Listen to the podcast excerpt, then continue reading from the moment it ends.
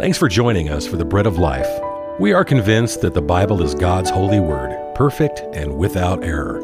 Its perfection delivers what is good and beneficial for those who hear it and heed it. It is perfect, for it leads us to the perfect one, the Lord Jesus. He is the bread of life. Let us seek him together through God's word. Now, here's our teacher, Joel Van Hoogen. What do you do when a storm suddenly comes upon your life? When it seems that you're sinking under the dark waters of situations that are beyond your control? Jesus has told us that tribulations will come. God lets them come. But what now?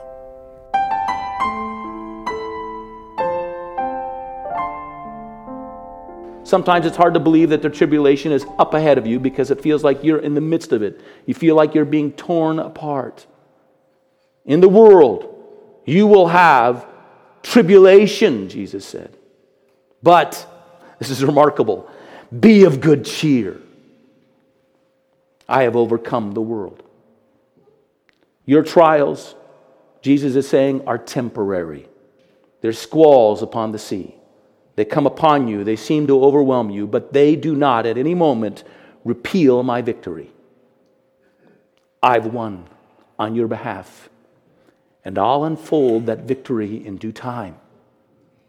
You rejoice and be of good cheer. So let me ask you a question here. Just think about it for a second. What has been your most recent trial? What is, maybe for you, your present tribulation, your struggle, your pain, your hardship. What has God let happen? Oh, it has to happen that way. What has God let happen? And where has God seemed to have let you down or let some agent of suffering get through to you to antagonize you? tearing your world apart. Storms come. Storms come. God is still in control. You know what that means? God allows storms. God allows them. God actually says it has to be that way. He has a plan through all this somehow to glorify Himself and in that storm to even, believe it or not, grace your life by reason of that storm. F.W. Boreham is a wonderful thinker, notes that the storms of life that God allows to come upon us grant old people their most favored memories. You know, the storms that he allows come upon our life. This is what he says, quote, Safe home again, a sailor likes to recount his storms and a soldier his battles. Age enjoys the immense advantage of reviewing life's most harrowing and exciting experiences, knowing how each ended. Hours of agonizing suspense make up a pleasing recollection in view of the subsequent deliverance and triumph.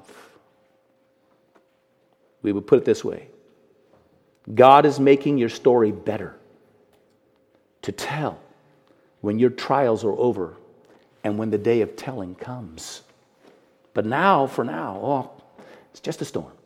Here's a third observation. Observation number three. Most of the time, the thing that makes the storms particularly unbearable or upsetting is that God remains silent in the midst of them. That's the thing that upsets us. It's almost as like He's asleep. And he doesn't care what's happening to us. So it seems. For the child of God, for the person who's received the Lord Jesus Christ, and the moment that came in your life, that joyful moment when you knew he came into your boat and you had him and he was living in you, and you might remember the day, a euphoric day, feeling forgiven and cleansed and washed, and knowing that he was enthroned and abiding within you, and yes, no more religion, but a relationship with God Himself abiding within you. Oh, this is the Christian life. This is what I was meant for. I was purposed to have God dwelling in me, such fullness, such completeness. What an answer. And then a storm comes, and a trial and difficulty comes in your life, and you go to the one who has come within you, and he seems to be asleep. He doesn't respond.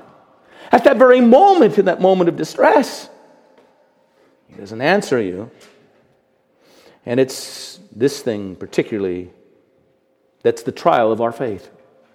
For the Christian, the trial of the faith is not the trial or the difficulty or the storm itself, it's the silence of God in the midst of the storm. It's that God doesn't give us an immediate answer, it's that He doesn't bring us immediate comfort.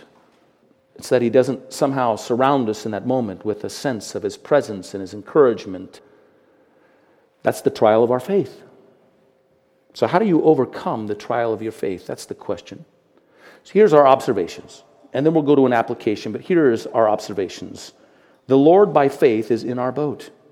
Trials and storms are inevitable, and God is still in control.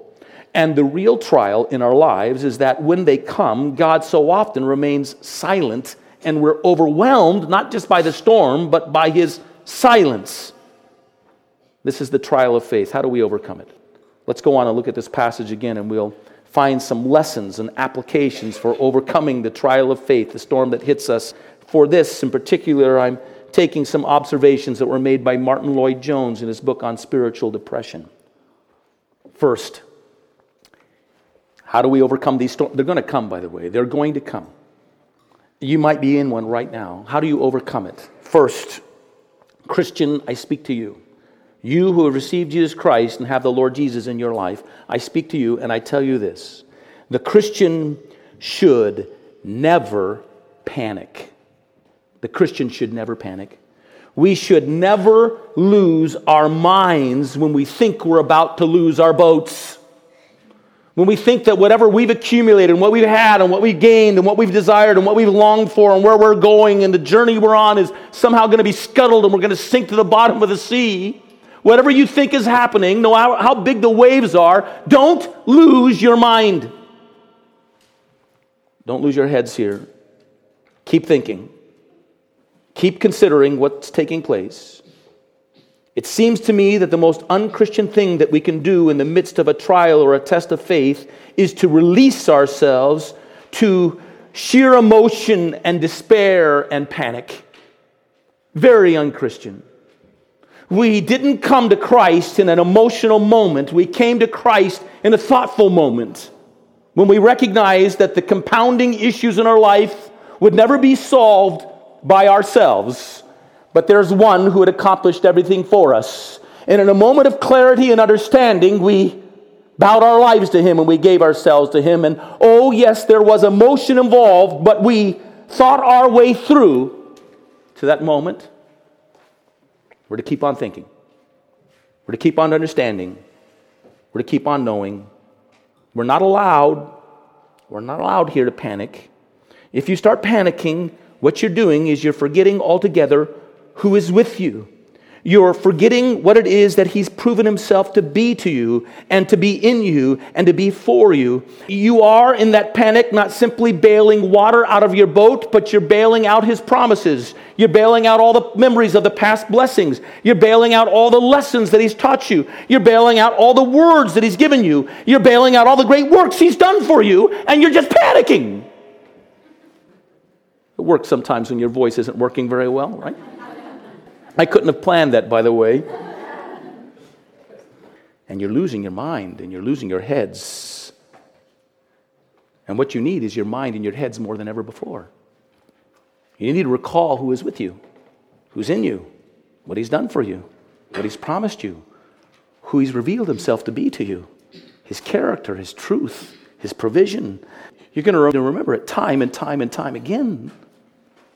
Don't lose your wits example of somebody who kind of lost their wits in this way was John the Baptist. John the Baptist is in prison. It's very shortly before he is literally going to lose his head. Herod is going to take it. Maybe he has a premonition or a thought or he sees it coming, and so he sends his disciples to the Lord Jesus with a question from the prison cell, speaking through his bars. Go to Christ and ask him, Are you the coming one, or do we look for another? Can you imagine John the Baptist is asking this question? This is the one who when in his mother's womb, when Mary came to visit Elizabeth, leapt for joy because the Holy Spirit filled him in the presence of his Savior and Messiah. This is the one who baptized the Lord Jesus, and as he was baptizing the Lord Jesus, gave witness that at that very moment he had a vision and he saw the Holy Spirit come down upon the Lord Jesus like a dove resting upon his head. And at that very moment, he saw the clouds pull back and he heard the voice of God saying, This is my beloved Son in whom I'm well pleased. The very next day, John saw the Lord Jesus by the shores of the Jordan River. And John the Baptist says, Look, behold, the Lamb of God who takes away the sins of the world. The one John came back to announce, he would have known the story of his parents. This takes place also, John would have known the things that the Lord Jesus was doing. But now, now in a moment in which all he had hoped for and dreamed about is about to fall apart, and he himself is about to go before the knife, the sword, to be beheaded, now he has, well, he's got some doubts. Maybe, as he feels the shadow of death coming over him, for a moment, he panics. He begins to wonder whether all that he saw and all that he heard had really happened at all. Was it my imagination? Did those things really take place?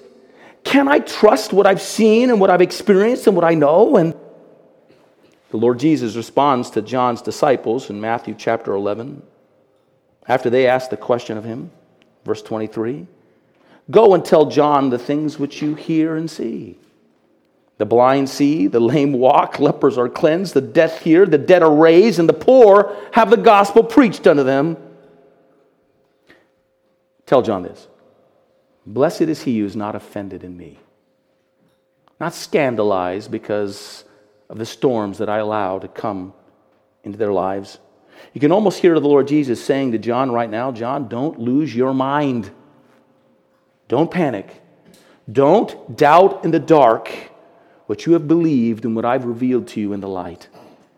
You trust. You trust. So there's the first one. Don't panic. Here's the second one. Jesus says this. This will help us. The second point of application is this Jesus says, Where is your faith? Really here the lord is not suggesting that they don't have faith. He's just suggesting that they're not traveling with it you know? He's not saying that they don't have faith. Where is it is what he's asking. Because somehow they've tucked it away somewhere and at the very moment when they should be pulling it out and using it they're not they're not wearing it. They're not putting it on Paul actually tells the Christian how it is that we are to deal with the attacks of the enemy. And he gives some different suggestions to us, but above everything else, Paul tells us in Ephesians chapter 6, verse 16, that the one thing we're to do is to take up the shield of faith with which we can extinguish all of the fiery arrows of the enemy. When you're in the midst of a trial, grab hold of your shield and pull it up. And you have a shield, and the shield is faith. And so, this actually is the second lesson faith must be activated on our part. We have to take it up. That's it. Listen to this. There's the second. The first one, don't lose your minds. And the second one is activate your faith. Activate it. Thanks for joining us today at Bread of Life, a ministry of the Bread of Life Fellowship in Boise, Idaho. If you'd like a copy of this message, just call us at 208 331 4096. That's 208 331 4096. Until the next time, God bless you